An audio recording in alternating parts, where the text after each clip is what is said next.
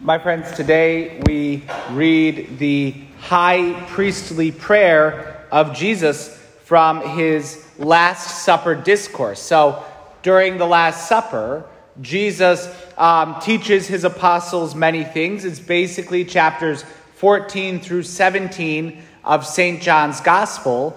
And now, at chapter 17 is what's called the high priestly prayer. Because now Jesus, instead of talking to the apostles, is talking to his Father. That Jesus, the Son, is talking to the Father. And he's particularly, he's talking to the Father about giving glory, right? To give glory to the Father. He's also praying for the church. He's praying for his apostles. He's praying it'll be, you know, it's in the section after this, right? Consecrate them in the truth. So he prays, uh, giving glory to the Father, uh, giving thanks for his mission on earth, and say, you know, he's done this, right? I have glorified you on earth. But then he prays for the apostles, he prays for the church. And Jesus, because he is God, he saw us in that time of prayer too. So when he prays, he's also praying for us that Jesus is praying to the Father for us, for the church. Jesus prays for his church. He pray, think about that, right? Like Jesus is praying for his church. He did during the time of his earthly ministry. He did here at the Last Supper. But now, having ascended to the Father, Jesus Christ, the one mediator between God and man, continues to mediate, to pray for us, to intercede for us. He prays for us to the Father. And so just think about that. Like Jesus, Jesus himself is praying for us. Uh, there's a nun who's praying for me. Her name is Sister Anunchete. That's all I know. She's a missionary of charity. Basically, when I was ordained a deacon back in uh, 2012, uh, a priest wrote to the missionaries of charity on behalf of me and my class, and every single one of us, uh, a, a particular nun, agreed to pray for us for the rest of her life. And that that's what she would do, that she would pray for us every, not just every day, but like frequently throughout the day. And basically, I think the way it goes is anytime the name that the Pope of the, the name of the Pope and the bishop are named, in a prayer, she personally in her heart will say, and for Father Michael Casey, right? So there's this really holy nun somewhere.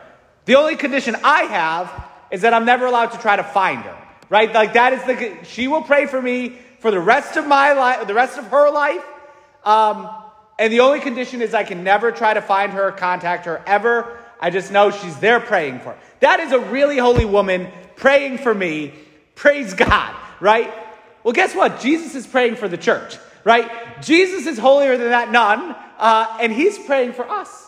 He's praying for that when we know we have somebody holy praying for us. How incredible is that? And it can be so easy to get wrapped up in church politics, to get wrapped up in universal, like worldwide church politics in a way like never before in the history of the church with the mass media and social media. Like, there were times in the world, people didn't know the name of the Pope, right? Never mind, like, what the Pope had for breakfast and who he met with yesterday morning, um, right? But we get so wrapped up in these church politics. And then the diocesan politics and all, all the stuff about whatever's going on in the diocese. And our parish politics and the stuff happening in the parish and all the drama and whatever. And we can think, like, oh no, the church is going to break. Jesus is praying for the church. It can't break. We can't break the church. One of the Napoleons, I don't even know which one, said to the Pope, like, I'm going to destroy the church. I'm going to destroy the, watch out. I'm coming to destroy the church. And the Pope laughed at him and said, if we haven't destroyed it by now, you certainly can't right? If we haven't broken, we haven't destroyed it by now. Any any organization run with such incompetence should have died away thousand, a thousand years ago. But no, we're still here because Jesus is praying for us. He's the head of the church. And so he prays for us. And we, as we gather in the liturgical prayer, we enter into that prayer of Jesus. That we are specifically entering into the prayer that Jesus is making. Who is the only priest in the church? Jesus. Jesus is the only priest. Every ministerial priest just shares, in a way, in the priesthood of Jesus Christ. And every single baptized person, on account of their baptism, shares in the priesthood of Jesus Christ. So we can offer sacrifice, but not in our own name, but in the name of Jesus himself. That we can, we share in Jesus' priesthood. Sometimes people will call the office and they'll say which priest is saying mass. You know, this, well, who's got which mass, right? Mainly because that Father Gutierrez is so funny.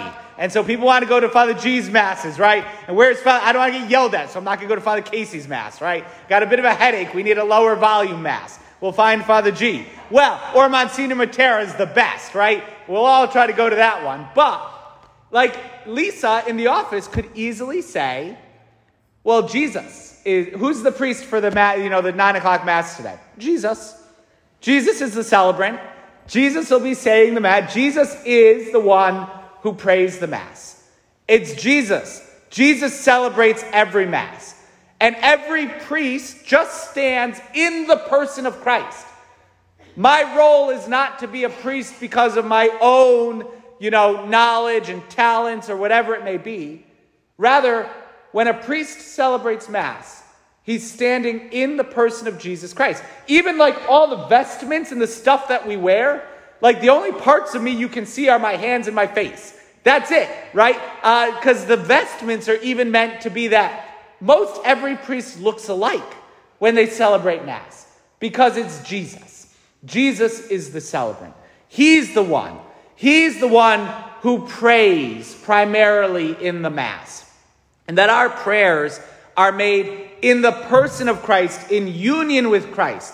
It's Jesus who offers the prayers. They do at times reference him, but we are praying, again, uniting ourselves to Jesus in the Mass. The priest and the people praying together with the high priest, Jesus, right? And particularly, you know, you could pay attention to particular times when, like, whenever the priest is praying with his hands out, like, what is, first of all, what does this remind you of? Jesus on the cross, right? The hands extended is meant to be a reminder. It's the, called the orans position but it's meant to be in some way as well a reminder of Jesus on the cross as he prays for us. Jesus, the great high priest, in the sacrifice of the Mass upon the cross, praying for us. And so, anytime the priest is praying, he's praying always. Who are we talking to when we pray? Pay attention. Who do we talk to? Who is the who are most of our prayers of the Mass addressed to? The Father. We talk to the Father. And who is the one who primarily prays to the Father? The Son. That we too, we join in the prayer. But it's the Son, the, the dialogue of love between the Father and the Son. The prayers of the Mass are addressed primarily to God the Father. We're talking to the Father because of the, the desire for inclusivity, very good, and for greater understanding and seeing what's going on. That uh, about 60 or 70 years ago, Mass began being celebrated what's called toward the people, right? So that's where the priest standing at the altar is facing toward the people. Before that, it would have been celebrated ad orientem, which is facing toward the east um, or facing the same direction as the people. Some people wrongly say, like, well, the priest had his back turned toward people. Well, it's not so much about that. It's that the priest and the people are facing the same direction, that we're going the same direction. And maybe it was a little easier in that time, even though we lost something in the understanding. What we gained was the fact is that the priest during the Mass is not talking to the people, right? He's talking to the Father in the person of Jesus, and we're praying together. Unfortunately, you stick a priest right in the middle, and have everyone looking at him and he's looking at them. And I was in student theater in high school, right? And a little bit of the showman comes out. People, I got, got a captive audience. By the time the homily ends, maybe a little less captive, a little bit more snoozy, but whatever, right? We got an audience. People are looking at me. It's about me. No, it's, it's actually not about me. It's not, it's not about me. Uh, and it's not about any particular priest because it's not a show. It's a prayer. And we pray together. We together are praying. And we're praying, ultimately, it's Jesus who's praying with us. And so I think we could ask the question do we really, at Mass, at the Holy Mass, do we really pray the Mass? Right? Like when we, I, I go to Mass. That's good. Go, right? Um, most of us don't live here at the church, so you have to go to Mass. I attend Mass. Attending, it's a great thing to do. But you know what's better? Praying. I pray the Mass. I, I, I prayed the Mass today. I was part of the prayer. It wasn't just something that I sat through, I just attended. No, I actually, I personally prayed it. I entered into the prayers. I actually, when we pray, all the prayers that we pray out loud together, we actually can say them from our heart and we can mean them. And when the priest says those presidential prayers, right, with the hands outstretched, and they usually finished through Christ our Lord, and we say, Amen. A good, strong Amen. I join myself to that prayer.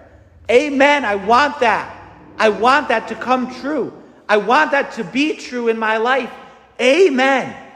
And my favorite, my favorite prayer of the whole Mass is the great doxology at the end of the Eucharistic prayer. And it's something I need to be reminded of every single day, right? Because how does that prayer go? Through him and with him and in him. Now, through, with, and in who? The Son, right? So we always pray through, with, and in the person of Jesus. Oh God, Almighty Father, who are we talking to? The Father.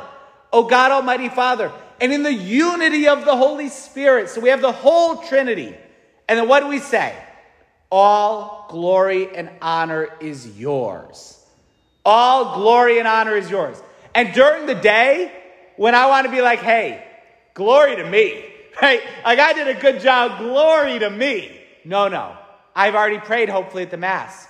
All glory and honor is yours, Father, through within in the Son and the unity of the Holy Spirit. All glory, all glory and honor is to the Father. That's an act of the virtue of religion. Forever and ever, not just right now, but forever. And, and then we usually we sing, Amen. A big amen. Yes. Amen. Glory to God. That's what we want. all glory and honor to the Father with, through, and in the Son, in the unity of the Holy Spirit. My friends, this is what it looks like to pray the Mass. Jesus, our priest, prays for us, and we pray in Him. And so, let's really, if we've just been attending Mass and coming to Mass and going to Mass, maybe even just today in this Holy Mass, let's try to take our first steps into praying the Mass, to pray it, and to pray it well. And so, enter into this great high priestly prayer of our Savior Jesus Christ.